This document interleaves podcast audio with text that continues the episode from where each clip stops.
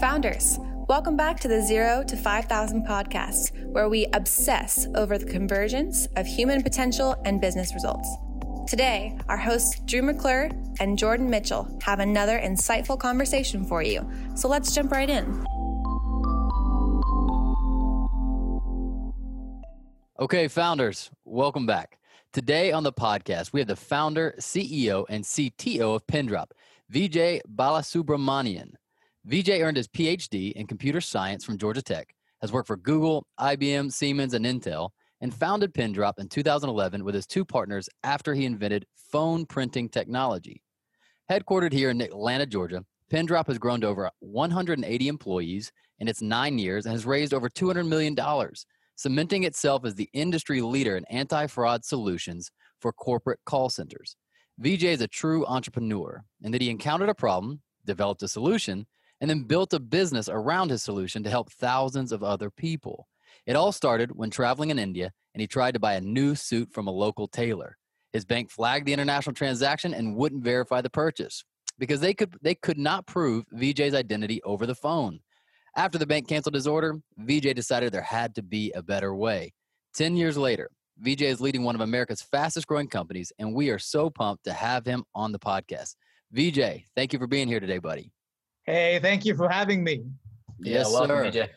Your story is uh, so intriguing, especially in the day that we find ourselves in, where technology is amazing and so helpful. Yet we're starting to see things on the internet, on Instagram, like deep fake accounts, right? Where the visual uh, software is getting so amazing and almost seamless that you could make it look like a politician did something, said something that they never did or said.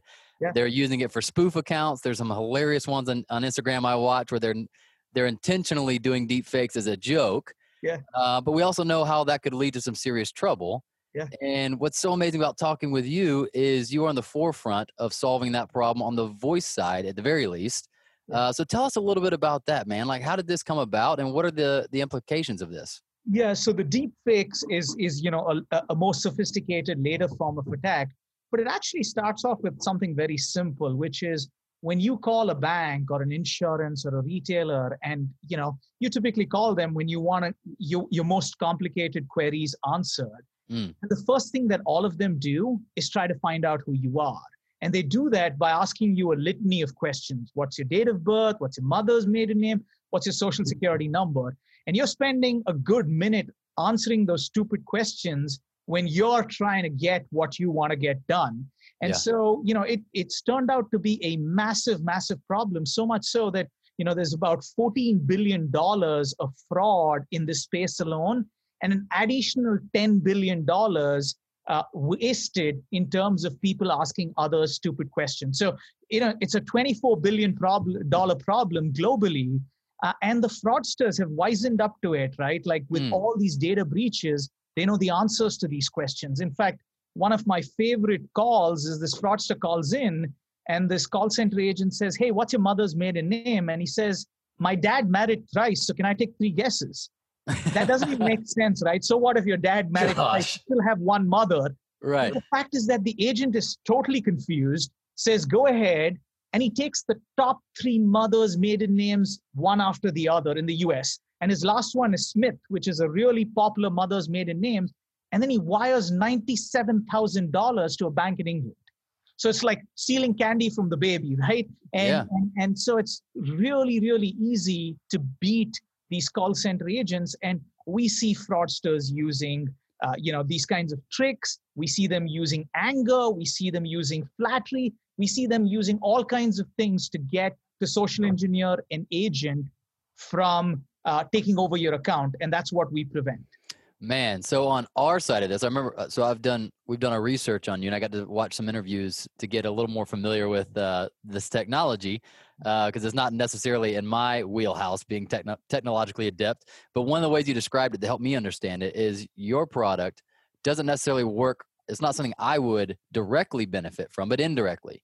Yeah. That as the scamming process might work, however they go about collecting my data, whether they fake me out on a phone call and act like they're my bank or whoever, or if from some other way they could gather the answers to those kinds of questions, they then could take that to my bank or my insurance or whatever and try to represent me, and you guys step in there. Is that correct? That's exactly right. We step in there every single day. And, you know, j- just to give you a sense of what that means, just last year alone, you know, we stopped close to a billion dollars in these fraudsters trying to get into your account. Wow. And preventing that. You know, we we we handle about uh, close to now two billion voice interactions, and so you can imagine everywhere all around the world these fraudsters what they're doing is they're trying to steal your money and we're stepping in the middle of that interaction telling you know for example the bank hey this is not uh, really the right person this is not jordan this is not drew yeah. and in fact this is a well-known bad guy operating out of west africa operating out of eastern europe or operating out of philippines and and we shut them down and so the way that you guys are doing it from what i can tell is it sounds like there's three different ways, almost like layers you're overlapping to get a, either verification or a question mark around this. And one of them is proprietary to you guys, right? Which is the the phone printing idea. Yeah. Can you talk about is that like a thumbprint? Is that where the idea of phone printing comes from? It it does, and it essentially, you know, when when I got a call, you talked about the story of the suit. When I got the call in India, the fact is that I had no clue it was my bank calling. But the reverse is also true, right? When the bank gets a call from me, it has no clue. And in fact, like for example, when my when my mom calls me from India now, all I see is a New Jersey number, largely because she's gotten a magicJack service that's given her a New Jersey number.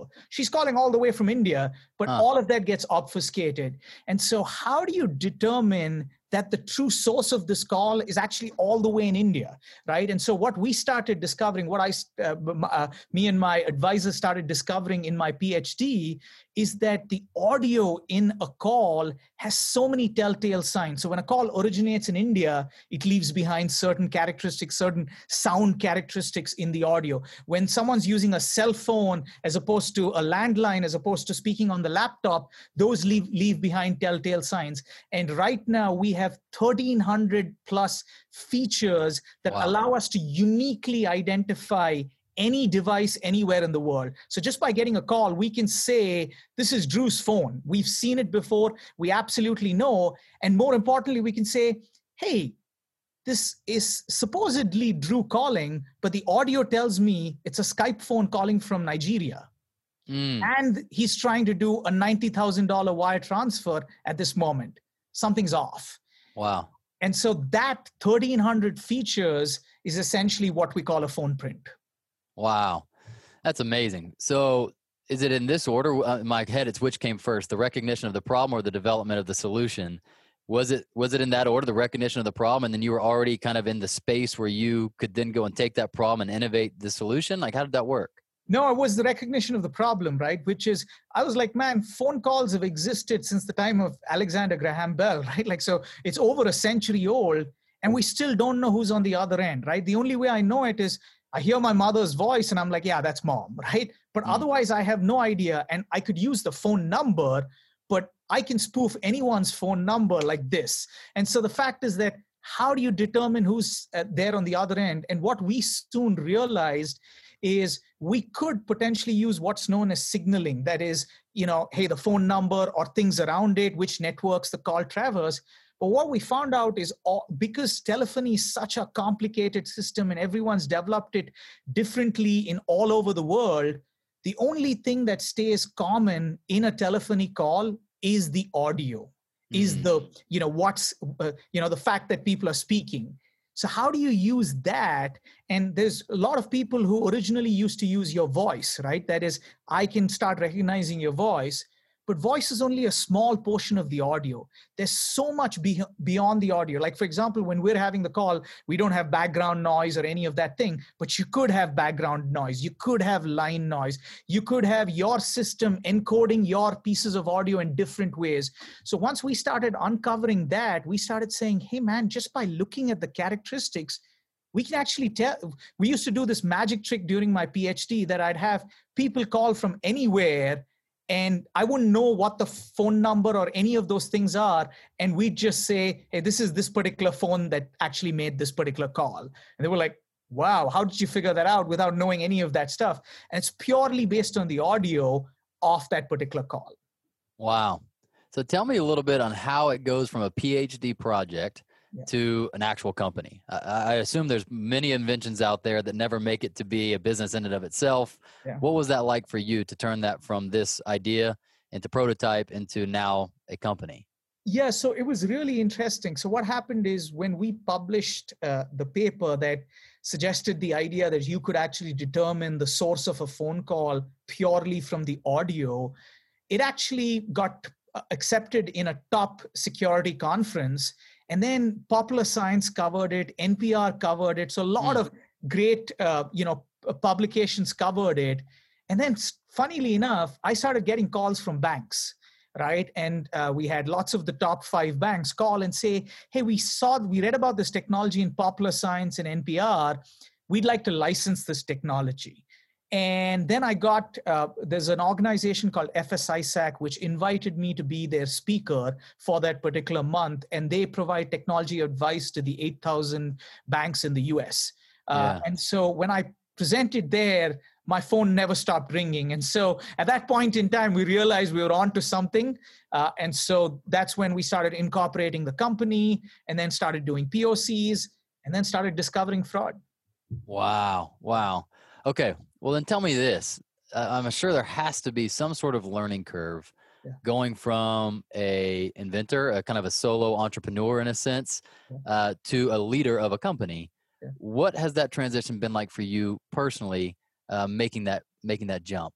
Oh, lots of self doubt, right? Like I think that's the lots of people say, "Oh, it happens overnight," or "You knew you were born to do." Oh, it's right. filled with self doubt, right? Like, the, you know, and for the longest time, actually, all the way till our Series B, I didn't quite think I was the leader, right? Like, and you know, uh, we had lots of these heart to heart discussions with my investors mm. whether i was the right leader right and then you know uh, there's nothing like success right in making the right bets.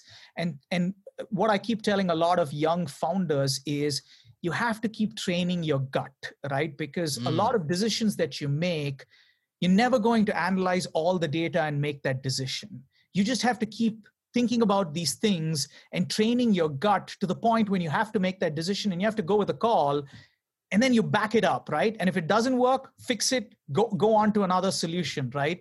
Yeah. and so the fact is that uh, there was a lot of self doubt but then once we started hitting these massive numbers started growing started getting customers who were wildly happy we started doing things. We started you know i started becoming more confident. But i think the thing that you know the one thing that i focused on a lot which you know served me well and i didn't know at that point in time it was important is the focus on the customer because mm. everything else doesn't matter we were just single minded on solving a customer problem mm. and just focusing on solving that customer problem and then everything else magically starts falling in place if you are meaningful for a customer that they start writing million dollar checks to you like everything else is easy.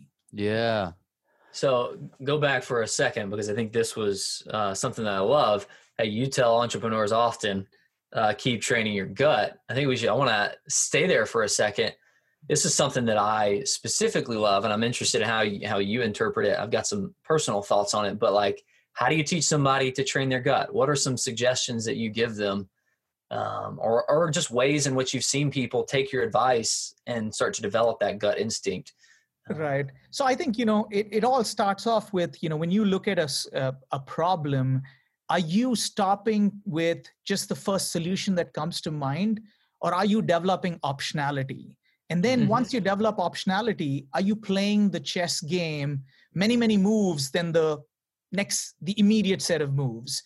So yeah once you start doing that as a practice and then you start developing a team that does that regularly you start and it's not just your gut right? Like it is your leadership team's gut right? Yeah. That is, mm-hmm. you as a group start having the hard conversations and you're constantly questioning each other right? Like there's this great book called radical candor. We yeah, practice yeah. a variant of it called brutal honesty right? Mm-hmm. and so if you are brutally honest with each other and you start becoming more and more meritocratic as a company, you start realizing things, and there will be a situation where you know you don't have all the data, but you've Mhm. gone through this exercise of constantly uh, you know training this this notion of being pl- uh, playing out the options or creating a bunch of options and playing out the game and you do this so many times that sometimes when you don't have the ability to do all of that you still arrive at the right decision yeah. because Yeah. you're just doing that at a super pace.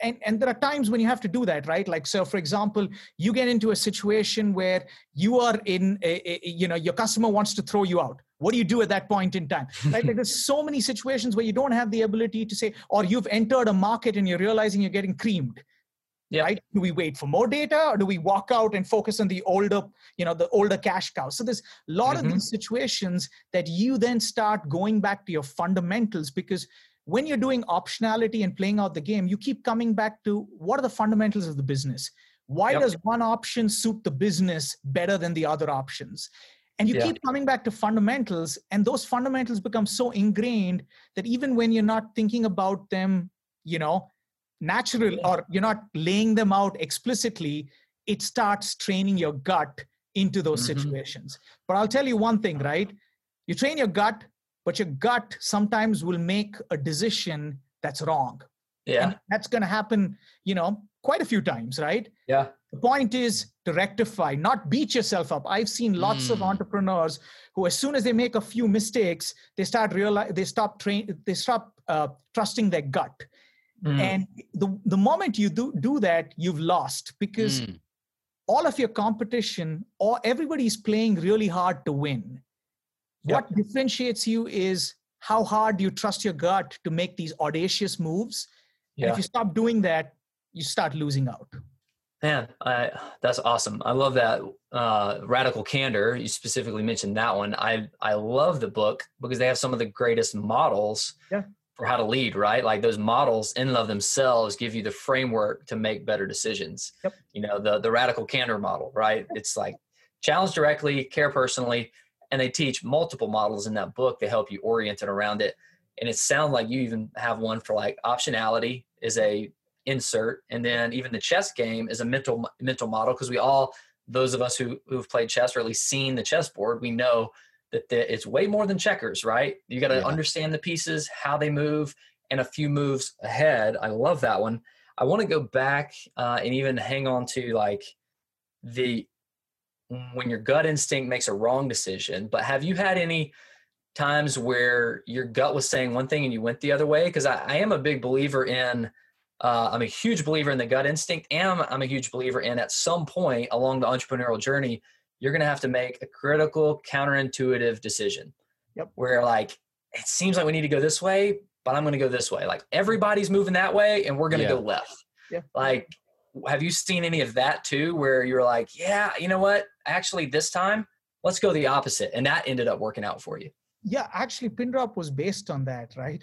If you think about it, when we started the company in 2011, uh, every time I went to raise a round, it took me 60 odd meetings to raise my Series A.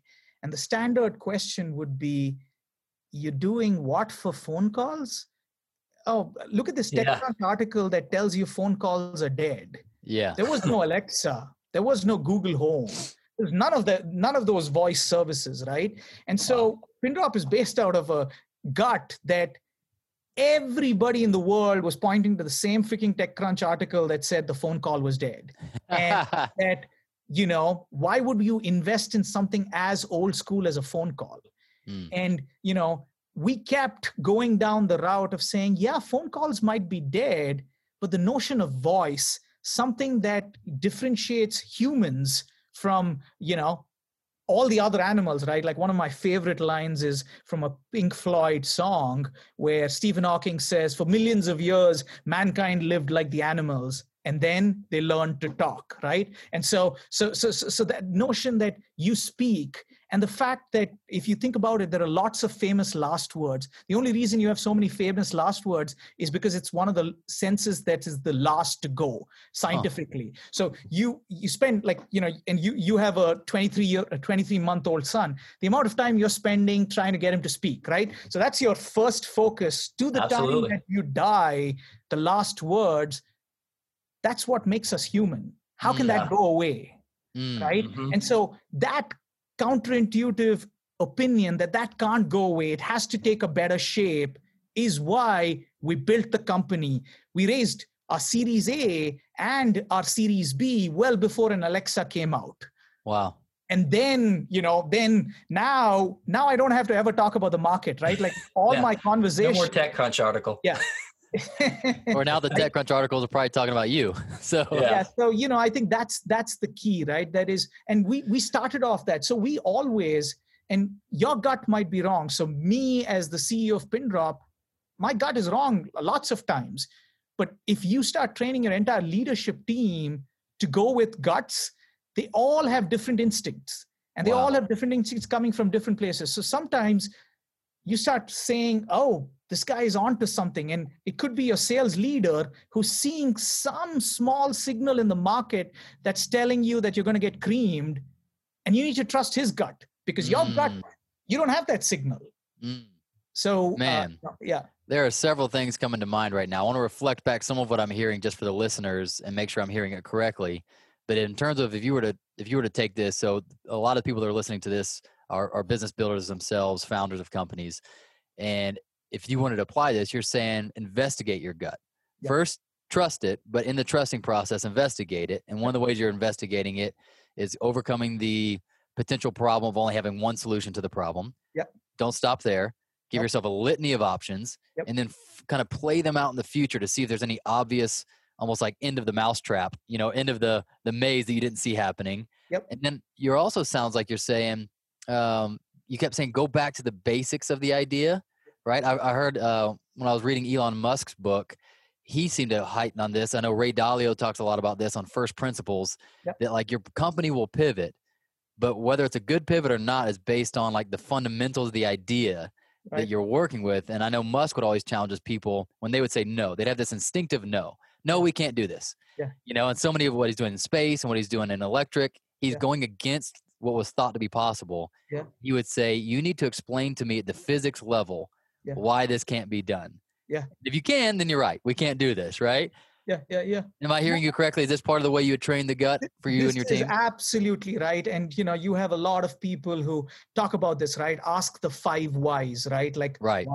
why Yeah. why and you know those are all very very useful to training the gut but i'll say one other thing right which is uh, optionality is great but the other thing that you need to be a little careful about is i see a lot of leaders being optionality generators as opposed to choosing between the options Yes. I think that's a Decision bad idea as well, right? Yes. Because you as a leader, the, the higher up you are in the chain, as a leader, you should be making decisions, not Yes. creating options. And if your team comes up with one option, you need to train them to get more options.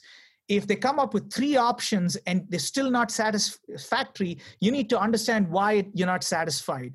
But you should stop creating options and Yeah. you know it's it, this this is a principle that actually comes from my phd thesis largely because um, my phd advisor was a gentleman called Mustaque Ahamad who uh, you know uh, was the head the founder of uh, i mean was ran the georgia tech information security center. So he was at georgia tech for 25 years uh, didn't have to prove 10 he already had tenure so didn't have to prove himself. And every conversation that i'd go to him he'd never give me the solution. He'd always Mm. say "Hey, have you looked at this paper have you looked at this have you looked at this just just very open-ended conversation Huh. so what ends up happening as a result of that is one week later I'd come and say, I read this in this paper. I think this is the solution. And he'd be, he'd, you know, knowingly acknowledge that, right? He probably has already arrived at that answer, but he never for once jumped into solution space. And what that means is me for my PhD, I have so much pride of ownership on my PhD that I know it's my PhD, right? Yeah. Mm. I hate using the word my uh, too often, but that's the notion, right? When I was an individual contributor as a PhD, it's really important for you to feel that your work is your own. Your, the decisions you've made are, uh, you know, you've evaluated the options and come to uh, providing answers to the problems that you're trying to solve, as opposed to someone telling you that's the right way to go. Yeah. And so I think it's it's you know the I, there's one other tenet that I want to add to that entire notion, Yeah. which is as you go higher and higher up in the ladder, you can't be creating options. You need to be deciding between options. So yes. that combination works well. Well, and that combination yeah. is beautiful to, sorry, and then I'll say this, Jordan, I'll get to you. Yep. Uh, that combination is beautiful because in the back of my brain, I was going, how do we guard against analysis paralysis? Yeah. Right. Yeah. Where yeah. if you if you're playing too many options all the time and you never make decisions, yeah. you're actually creating a roadblock of not being brave and trusting your gut and going for it. Right. Yeah. yeah. So part of it sounds like that hierarchy yeah. of man, the higher up you go, the more you have to be the one leaning into the decision amongst the options. Yeah, you have yeah. to force your organizations to make decisions. And in fact, you know, uh, I think a good metric, it's hard to do this. I do this informally, is how many decisions you made per week.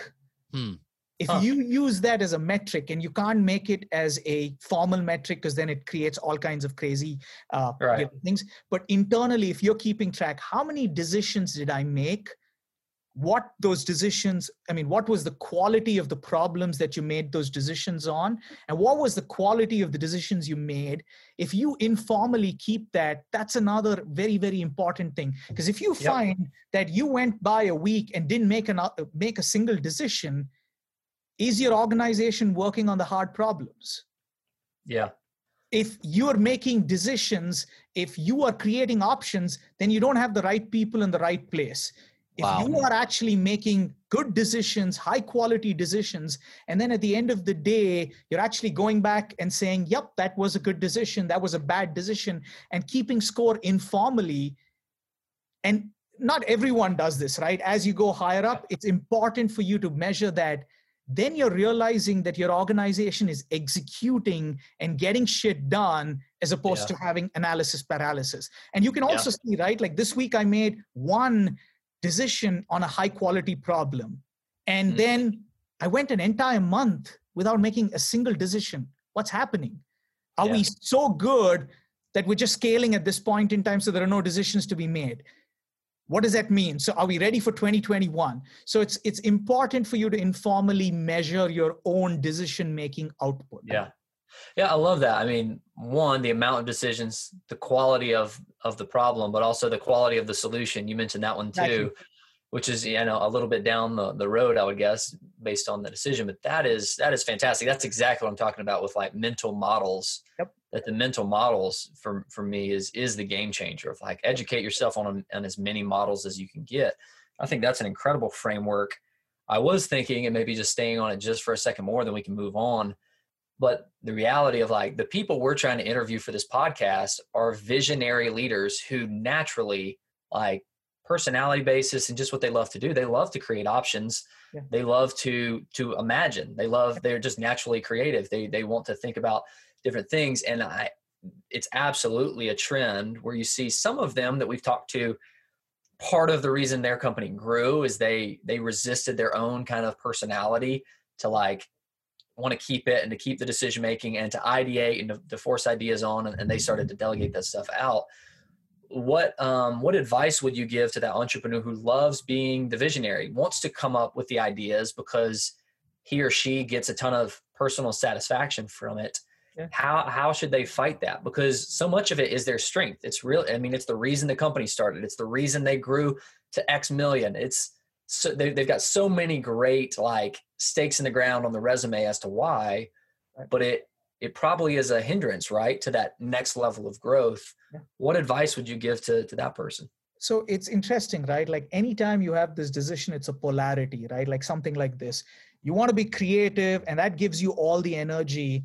But then at the same time, you also need to have repeatability. Mm. And what I ask most people to do is whenever you have a polarity, you need to write the pros and cons of each part of the polarity. So by being creative, here are all the pros and here are all the cons of me being super creative. I create an idea every single day. We go chase things. But at the same time, this is what has helped us prepare for 2021 and so on. And similarly, by repeating, you're saying, hey, I'm making sure my business grows regularly and by predictable quarters but on the other hand of it i'm not getting energy. I love doing this. So if you start if you start building this polarity diagrams for yourself where you write pros and cons you then have to evaluate be very realistic. Hey how many of my how many of these cons the first thing is just writing down all the cons that you can think of and all the pros and then saying how many of these cons are applicable to me right now? Oh i'm Mm. seeing i do this. I'm seeing i do this. I'm seeing i do this.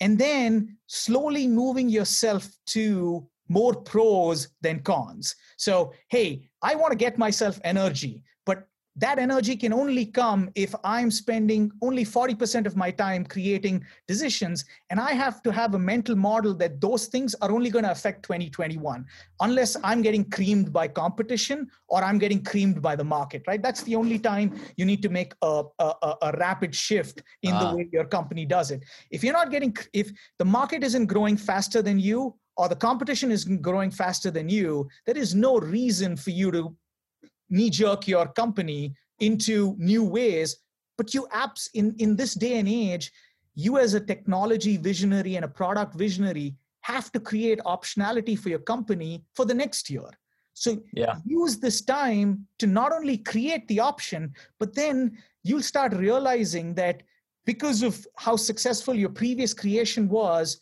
you're thinking of harder and harder problems so the first thing is how do i get the right solution then the next time the next time you come up with a good solution and a good a good problem and a good solution you're like how do i make this really easy for my consumers to consume which is you start thinking deeper about problems rather than a superficial i'm just going to think about a lot of different problems Right. and that itself is super interesting. When you start thinking about problems deeply, most people who are creative find, oh, what's the distribution model for this kind of an approach? Can I completely change my distribution model? And Yeah. all of this you're thinking for 2021. So it doesn't really need to affect your strategy right now. Yeah.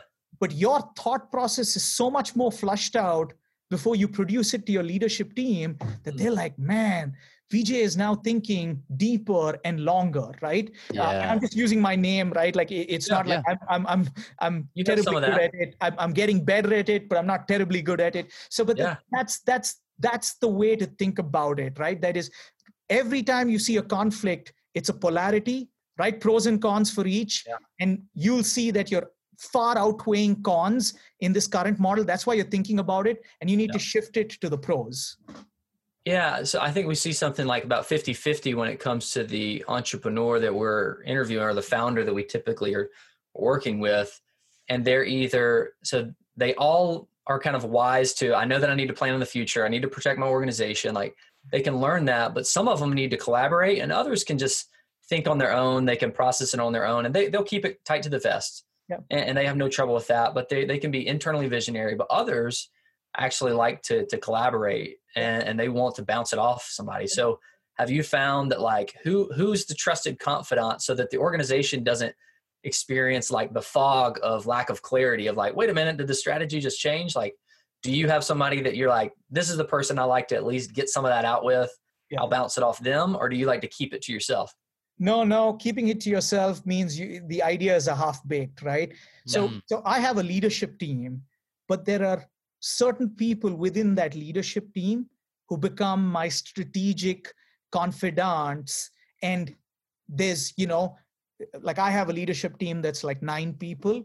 There are only four of them who like strategy, right? Yeah, The yeah. others are doers Yeah. so executors. If you, if you if you go talk to them, they're like, okay, did the strategy just change? Exactly what you're saying. So, and you know, I don't think you know I employ multiple methods and there's no one size fits all. But depending upon the problem that I'm going after, I collaborate with either just one of them individually or all four of them. But they know fully well that that idea is more an idea that's for the garage as opposed to you know taking it out for a spin and i have found the more you do it one on one and you know you have to do multiple conversations and do it one on one that way nobody gets the idea hey are we all thinking about this? Yeah. right? It's just one on one conversations. You're getting where you are you're flushing it out and you're ready for when it is prime time. The other way to actually evaluate that is to start developing a mentor network. People that you know have seen uh, your level of growth 10x that right and so in my case for example uh, on our board is john chambers the ceo of cisco he's seen every problem in every market transition all the way till making Cisco the most valuable company on the face of this earth, right? So he's wow. seen crazy scale, right? And so I use him for a lot of brainstorming. Uh, there's another gentleman who's one of my co-founders, Paul Judge. Paul is one of the most original thinkers I've ever met, right? Like he always, you talk about fundamental principles, he yeah. always goes to fundamental principles and he's always, you know, thinking about it very, very originally. So mm having conversations with them they love those conversations they actually yeah. contribute a whole lot more to those conversations and you don't get your organization to knee jerk in a yep. variety of ways just because that's what your mood is yeah that's awesome so good well man i want to want to keep diving in a little bit uh, into something that's becoming obvious to me which is an assumption we already had and we we talked about the beginning of this that you know we we fundamentally believe that people are critical to a business success right you got your business strategy but then you have the people that carry out your strategy and get the results yep. but in order to lead people well we believe you first have to be able to lead yourself well or at least above the waterline in certain areas right yeah. um, and what i can already tell just from poking at a few different these questions there's a lot of self-awareness in you yeah. right in order to lead yourself well you have to know yourself well and so I'm just more curious about you as a person first, but then we'll get into some of your your kind of team dynamics and company culture. Uh, but what would you say you've learned about yourself yeah. that is translated into real kind of priorities, whether it's how you spend your day or the things that you focus on? Like, tell me a little about that. Like, what does it look like to lead you and get the best out of yourself? Yeah so i think you know you can't do that on your own. So one of the things that uh, you know early on one of my uh, investors i think or my one of the mentors informal mentors that i have told me you know uh, once we started hitting some big numbers that i need to get a ceo coach. And so i have a ceo coach and i've had one for four years. So you know uh, a lot of the self-awareness right you have i mean all of us have egos and it's very very hard to see beyond that ego from time to time sure. right? And so it's important to get a, uh, a ceo coach. And then you know my ceo coach actually gets external third parties to do a independent so it's not your hr team doing an evaluation. It's an independent evaluation and this third party team has no uh, you know has nothing like uh, they're not a, a, person of in the hr team or they're not part of pindrop right. so they don't have any vested interest on the answers. So they're just doing it uh, in the behest of my coach and they do that. And my initial evaluations were brutal man. Like my coach said, Hey, you know what? I'm going to send you the evaluation from your team. And I'm not going to talk to you because you're going to be super depressed after reading, oh. right? So I'm going to talk to you a, a week later because you're going to go through the, you know, the the, the stages of grief. Right, say, oh, right. my team doesn't like me. I'm such a shitty leader. Like nothing works, and we've got such great numbers. Why don't they like me? It's all me, yeah. right? Yeah, and then and so anger yeah screw them why would they say that yeah you get past the self-pity and there was a lot of things right? Like so for example one of the first things that uh, uh, that self self-evaluation came is one of the biggest things that my teams talked about is i used to dominate conversations as opposed to facilitate.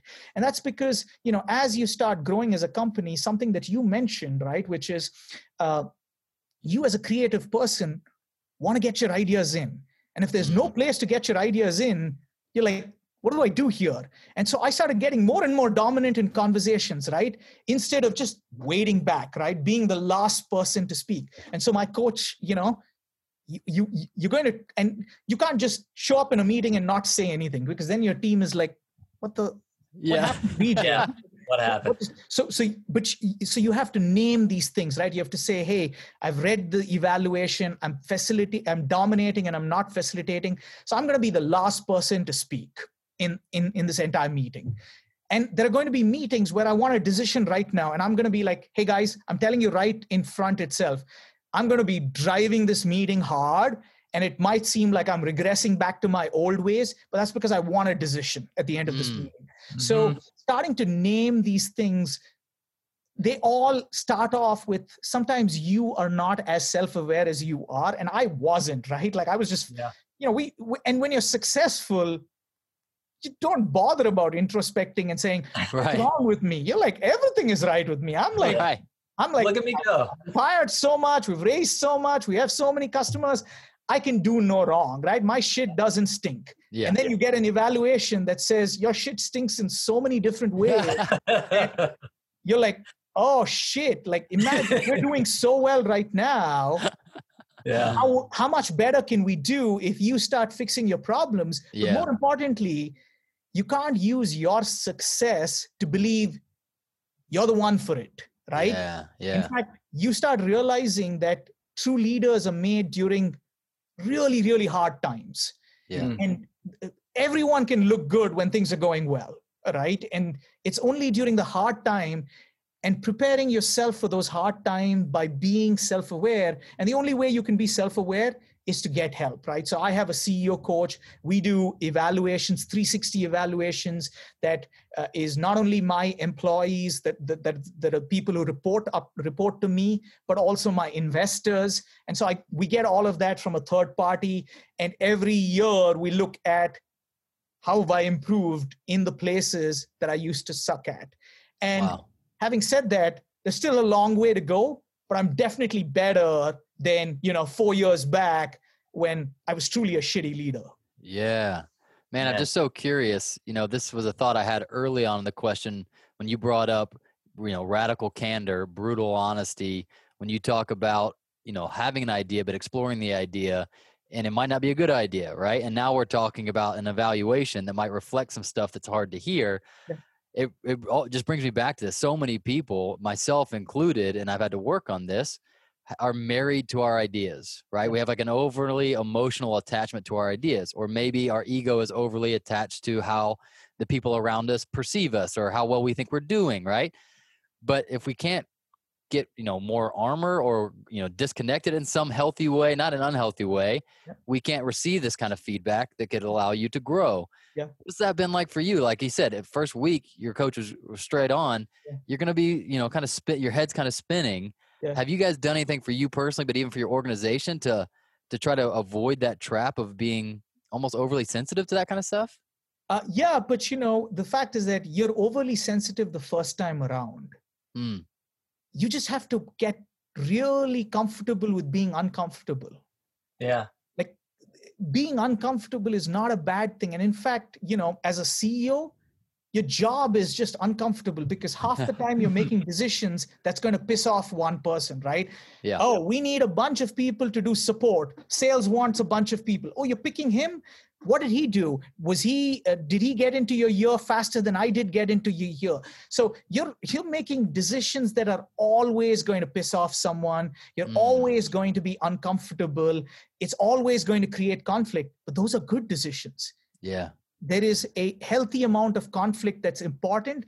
There's a healthy amount of uncomfortableness that's important for the ceo and you just need to get comfortable with that. If you're not comfortable with it you that's if you want to sing kumbaya the ceo role is not for you i I mean Mm. you should find another role right there's probably another role but if you if it drains you out so much that it just makes you stop working and there are people like that right like who are very very good and they have a place in the organization as well that can't be the ceo Yeah. Man, we talk about this off. So Jordan and I are coaches. I don't know if we even got into that context, but this is what we do. We're coaches for fast growing companies. And what, what what I've seen is what you said is right. Like if you're operating in the right way, then absolutely after the first time, even the second time, you start to be able to settle in and not be as sensitive, right? But just like the idea of time heals all wounds, it's yes, but, Yeah. right? You- You're assuming in that yes that that person has processed correctly the wound and has healed from it. But as I like to bring up, I've met plenty of old bitter people, Yeah. right? Which means not time has not healed all wounds, right? Yeah. It's just festered. Yeah. Um, and so what we've seen, and I see in you, is you've had this. You you've decided to go through this in a way where you've kept your heart soft, right yet have got a hard spine. right Meaning, like you're you steel yourself for the feedback or steel yourself for the job, but you keep your heart tender. Where you're not like we see that flipped, and it's really sometimes subtle where it feels like you're being tough, but all you're doing is actually toughening your heart right and becoming kind of calloused and like, I don't care what you think, or I don't care if I've pissed you off. And I think that's an important calibration. Has that been one intentional or just kind of personality set? You just naturally go that way? yeah so you know uh, you've you've uh, said it beautifully i have to i have to say right a soft heart and a hard spine i think that's a beautiful imagery right like so i i think that's exactly right but you know in terms of it's one of those things you know i'm an engineer by trade so it comes a little more naturally but more importantly because i'm a first time ceo I Mm. don't know jack shit. Yeah, That's yeah. my base understanding, right? Like I have no clue, you know, what how, how like you know initially I have no clue how to build a financial model, Yeah. but you know, I'm sure I can figure it out. Yeah. right? I, I'll work hard and I know I'm smart. Yeah exactly right and so Yeah. so, so, Yeah. so so that that's a constant thing right like and the moment you stop learning right Mm. and if you know I, uh, we had for example a leader in our organization who was like man i'm i'm over 50 there's nothing new you can tell me and you're like this young whippersnapper there's nothing new that you can tell me right Yeah. and i've seen everything i've done everything right and you start off there and you slowly work your way to changing that opinion. And there are Mhm. certain people who change there was one person in my organization and i just use age because that's what that person used right? Yeah. there was one person in that in my in my organization that actually changed right? Like actually made that change even though uh, they had been through a lot it's been through way more experiences than you know i have ever had right? And there was one person who didn't and at that point in time, when you realize the slope of your organization or the learning slope of your organization is higher than the learning slope of that individual, it's time to make a decision to cut the individual. There's nothing you Mm. can do. If your organization is growing faster than the individual, the individual needs to be cut. Yeah. Man, Oh, that's man. well said. I've not heard that model before. I like that. I like that one a lot. There, there was a few that are like, yeah, we'll take that.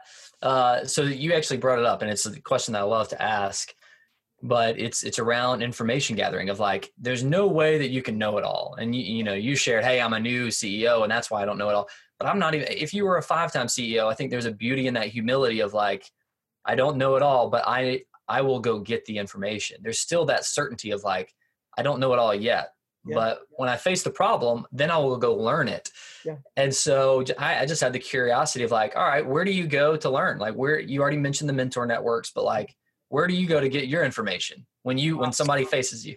Yeah, You so, so the mentor networks is one. I also have a CEO network because of the investors we've raised money from.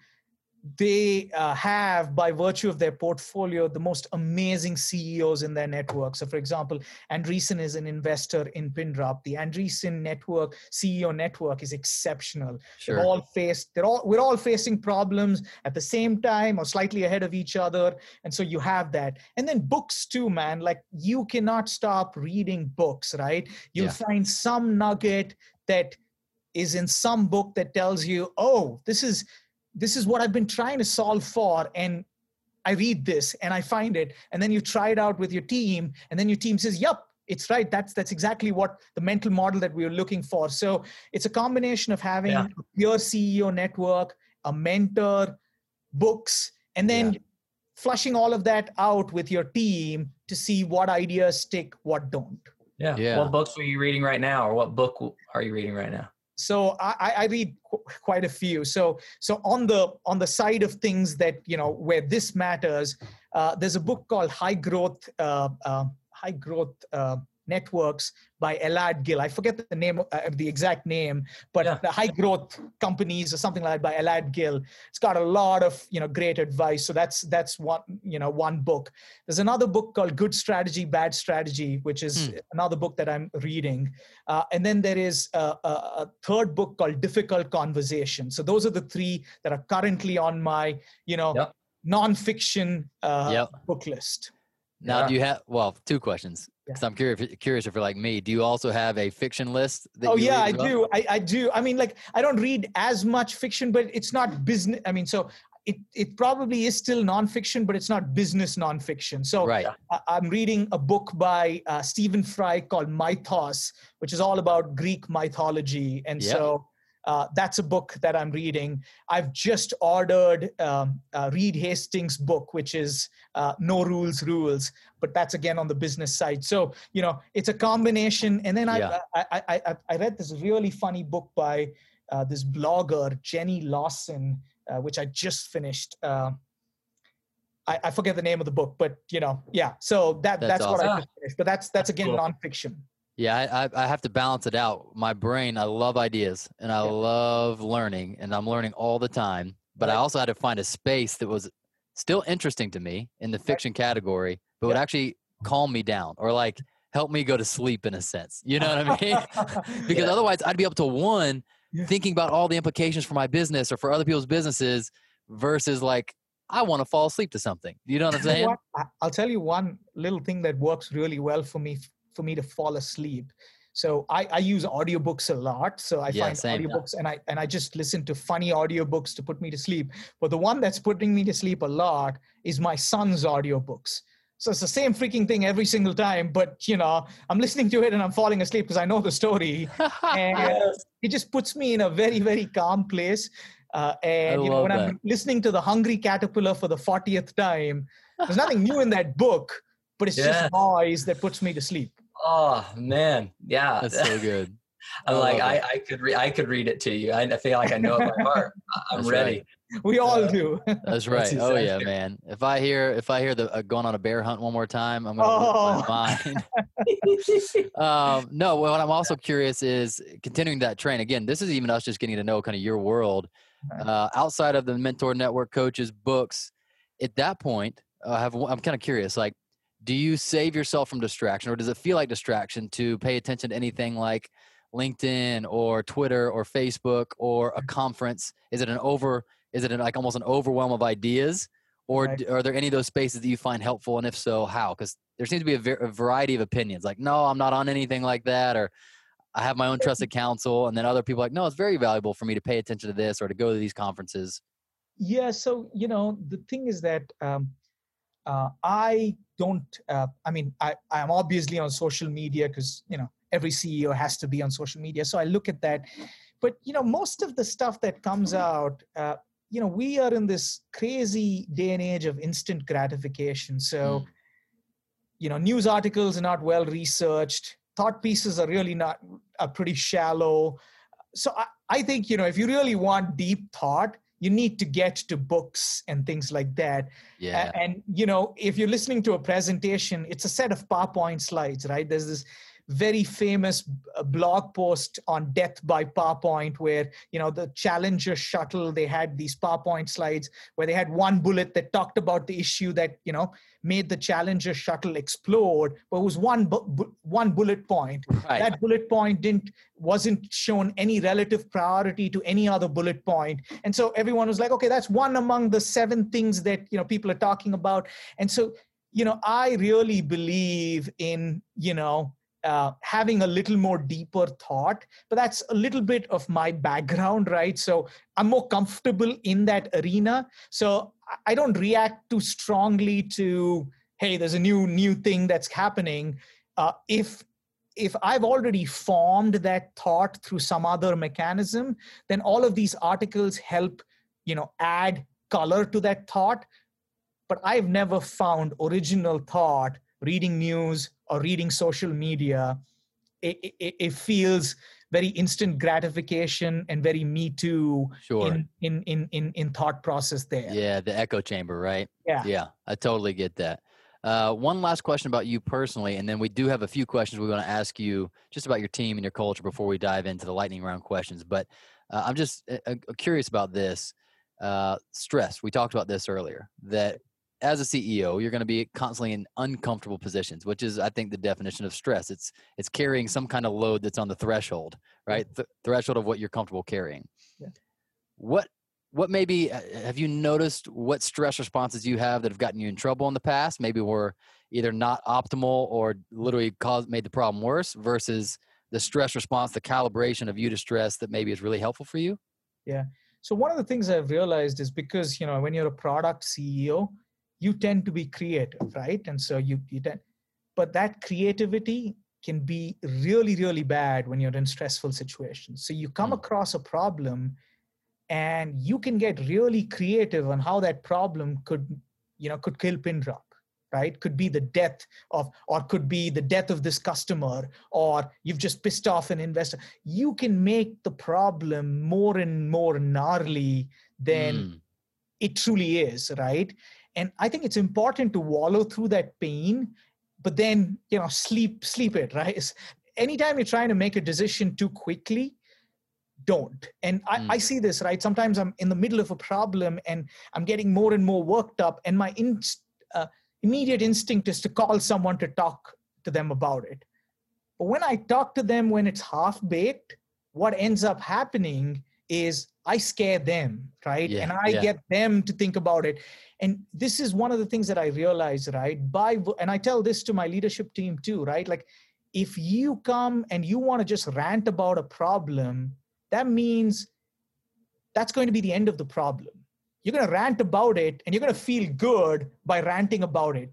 But that's yeah. the most base way of solving the problem. You solve the problem because you're just frustrated about it. You ranted to someone, ah, a load is off my chest. And now let me go on to do, because I have 400 different things to do, or let me go on to this. And that problem sits with them. gone off to someone else and they don't know what to do it. So it's either died and is going to come back and do something even worse to you or uh, sorry about that. You're okay. You know uh, or or you know it's going to do you know you've really not given the problem its true due course of action.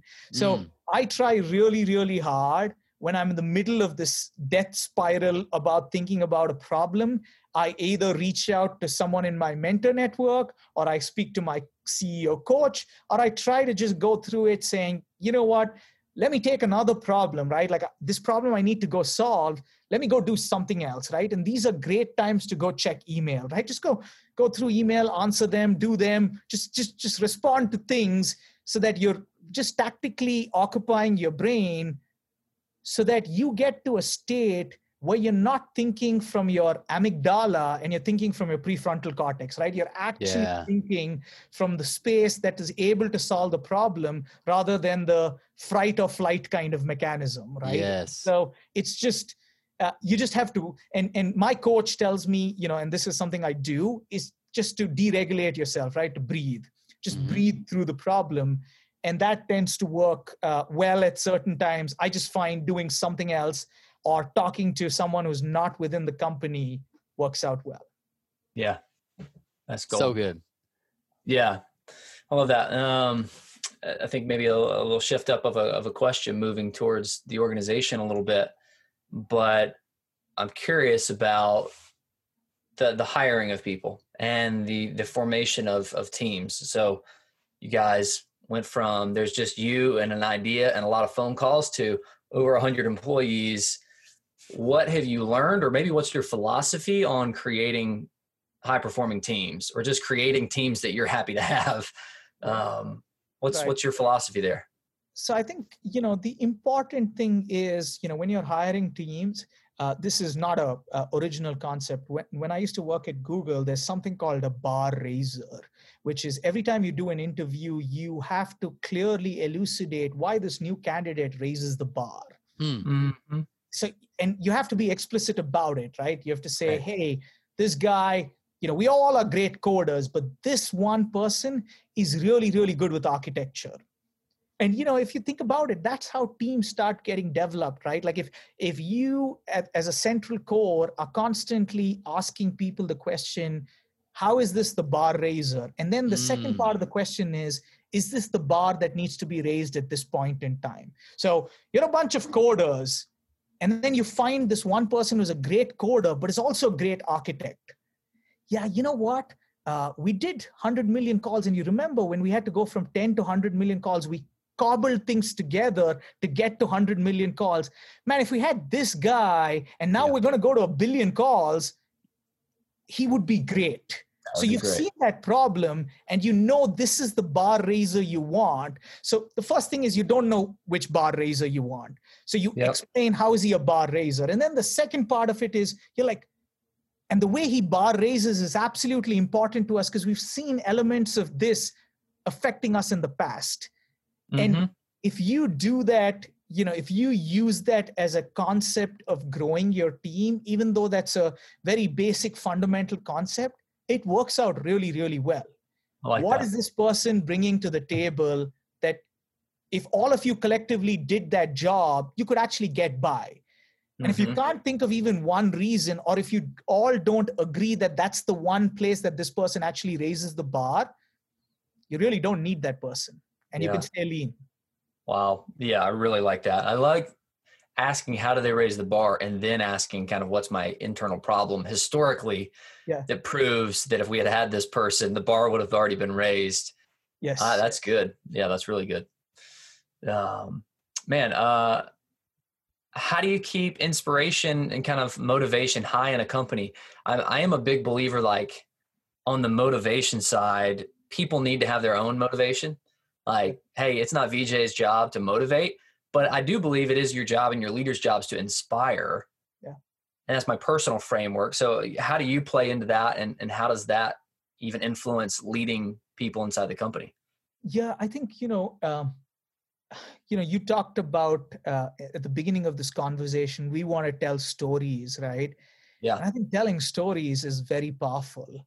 And the way to inspire people is telling your story but then your story grows old very quickly right and unless you have a big ego you know it gets old and boring for you as well right yeah and Oh, so- yeah. So the thing is that what does that translate to next, right? And one of the things that we found really, really helps is the next phase of that is customer stories, right? And so when customers come and tell their story and how you solve their problem, right? I remember this, right? Uh, we have these things called customer days where customers come and talk about, you know, what's the story and there's this one customer uh, it was a top five bank in the us and they were talking about you know a saturday when you know their call centers were getting calls and they got a call uh, and uh, you know uh, for doing a wire transfer of a really really large number uh, and then a Pindrop alert came in and told the agent don't do that transfer it is actually a fraudulent call don't do it and then the fraud team went and investigated the call, found out that the person's birth date was 1935, called the person because the fraudster knew all their personal information. And then they figured out that it was one of their oldest customers. And when they talked to her, they were like, uh, you know, we calling you to tell you that, you know, uh, you, uh, this person attempted it, we shut it down, so your bank account is the same, you don't have to worry about it. And even if the person stole your money, we'd have still reimbursed you up to the tune of $250,000 and your identity is compromised in this way. She broke down when she got that call. She was, Wow. uh, you know, she was, she was a widow. And so she said, those were my life savings and I don't have a husband. And you're right, you could have, you know, reimbursed me. But if I woke up one day morning and saw my bank account had gone to zero, I'd have had a heart attack oh Wow. right? And that story is all that's needed for the engineers to know that Pindrop has to be high available. yeah Like Mm. that one alert, if we missed, that was someone's life savings going to zero. That was Yeah. someone's student's student fund going to zero. I don't need to say anything Yeah. else other than Yeah. that story, Yeah. Yeah. right?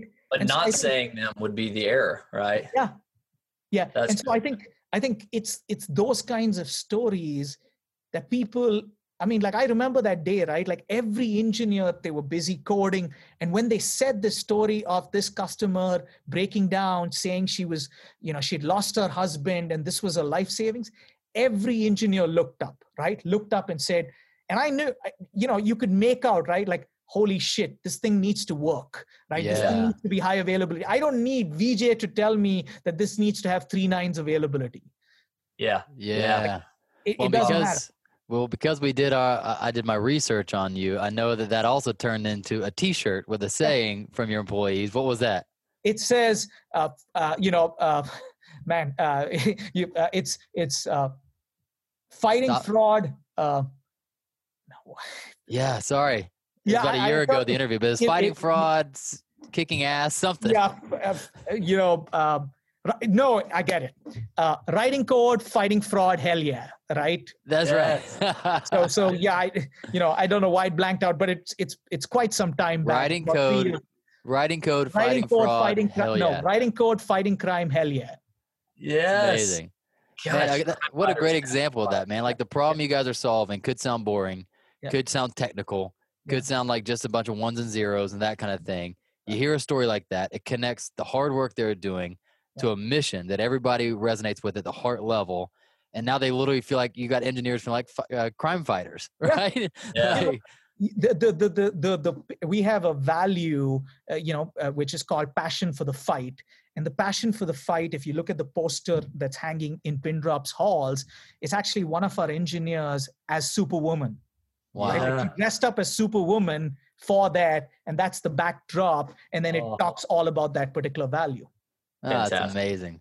Well, man, speaking of solving problems, uh, we ask this to every founder, and it's especially been potent uh, now that we are in such a unique time. So it could be specific to the fact that we're all going through a, a global pandemic and an economic crisis, or it doesn't have to be.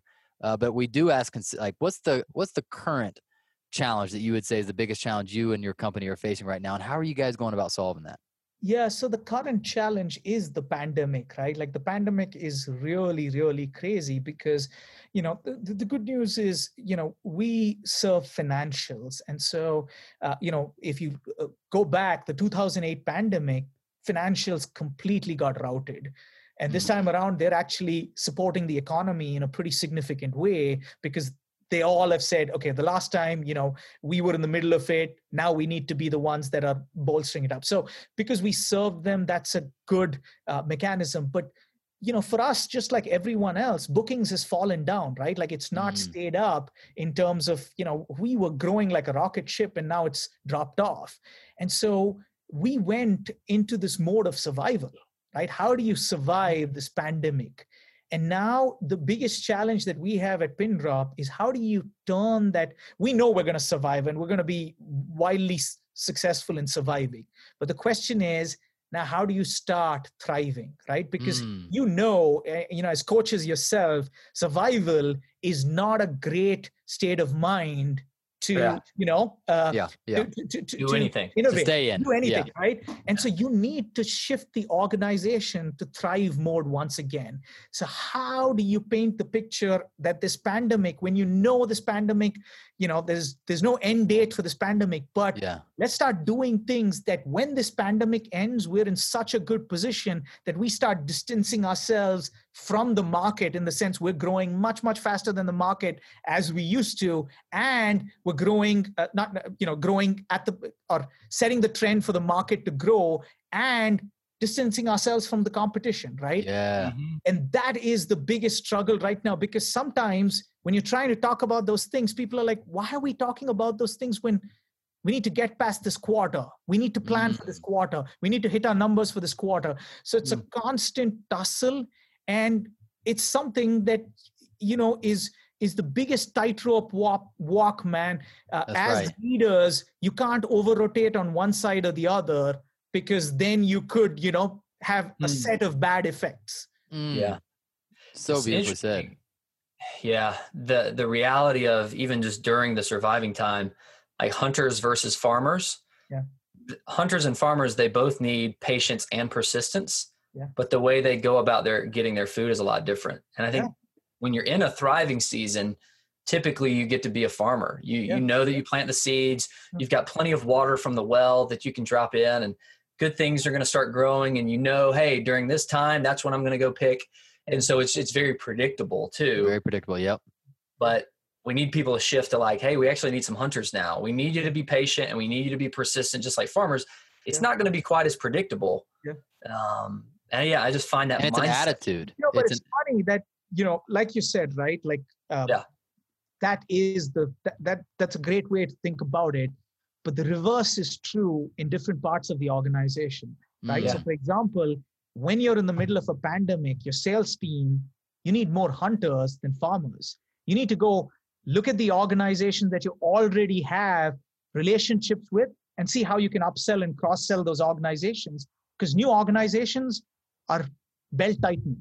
Yeah. Yeah. right? So it's funny you you bring the hunter versus farmer model but we have had to do the exact reverse in our sales team that we've had to encourage our standard hunters to become farmers because Yeah. they need to now focus on the accounts that they closed and upsell and Yeah. cross sell them more than going and landing the next big whale that's fantastic because you know it's the wrong thing to do at this point in time. Yeah. Oh, that's, Oh, that's so awesome. helpful. I mean, this, uh, there's been a theme already in this conversation, which is understanding the polarity of things, right? And I, and it's it's context. It's like, okay, which one needs this? And I that, I can already see that's been a big part of your and your company's success is actually understanding that the truth is usually held in tension, and it's in playing that tension and understanding when it's a strength versus a weakness. Yeah. Uh, so well said. Even the surviving thing, like we've seen CEOs that almost out of uh, either a naive optimism or arrogance didn't realize they were in a survival season. Yeah. And so it's like, no, you actually you're not thriving, and you need to make decisions Yeah. that are based on surviving. You need to cut your losses. You need to, you know, almost tourniquet the bleeding. eh, But then you have others that get stuck in survival. Yeah.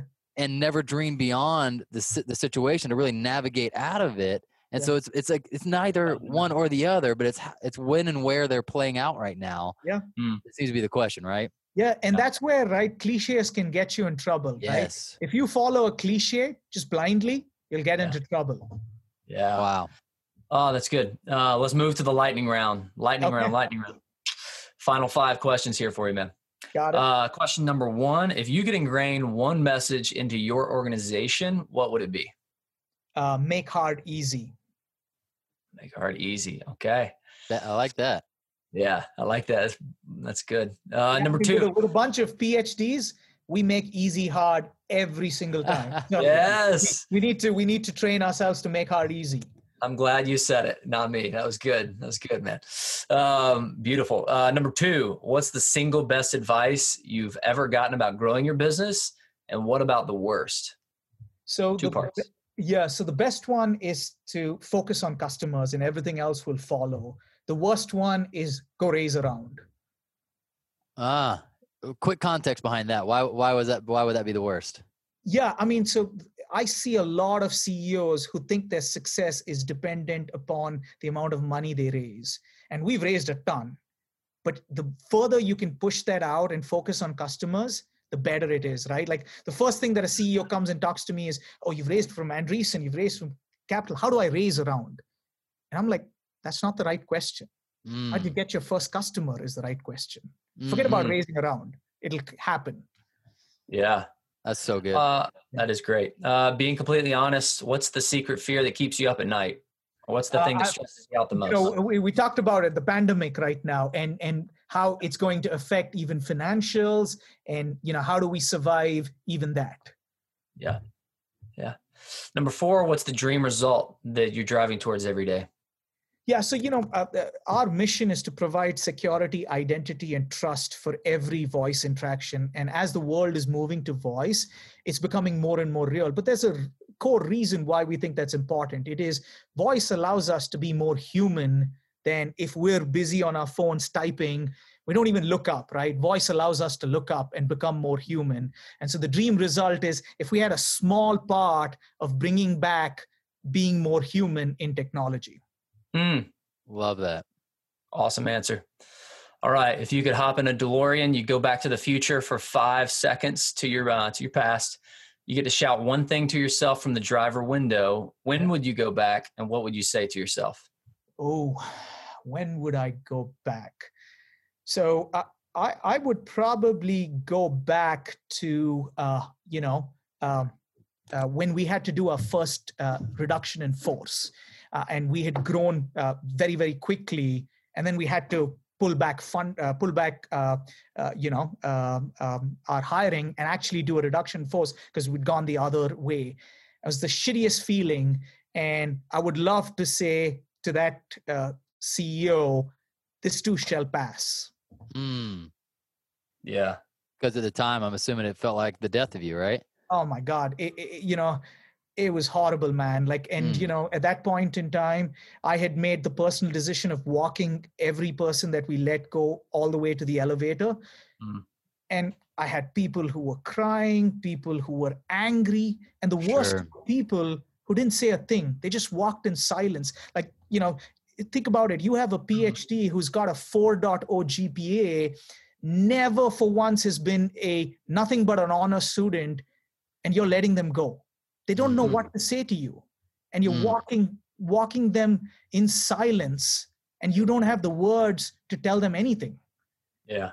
it's it's a horrible horrible feeling man like it's i would never want to you know live that but you know I, I felt that i had to walk them because i needed to feel the pain right? Like i needed yeah. to feel that pain so that i know my decisions have very very important value. And so it, it, it, was it was horrible. But at that point in time you know I, I, beat myself i beat my leadership team in all kinds of horrible horrible ways which i shouldn't have right? Hmm. wow.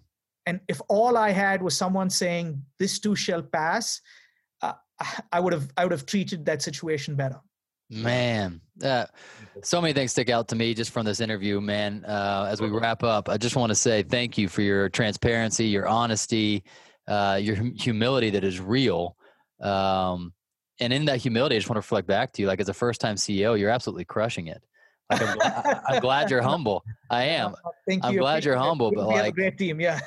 yeah, the work you guys are doing in the world, but also your your awareness of self, of people, the fact that even that story there at the end, um, knowing almost instinctively, I got to keep my heart soft. I got to I got to feel connected to the business and not just numbers is so important yep. uh, and amazing. So thank you for taking time uh, in the middle of a crazy world with all sorts of you know things pulling on us. You took an hour, close an hour and a half here to share with other founders, and we're just so grateful for your wisdom and for all you're doing in the world. So thank you, Vijay.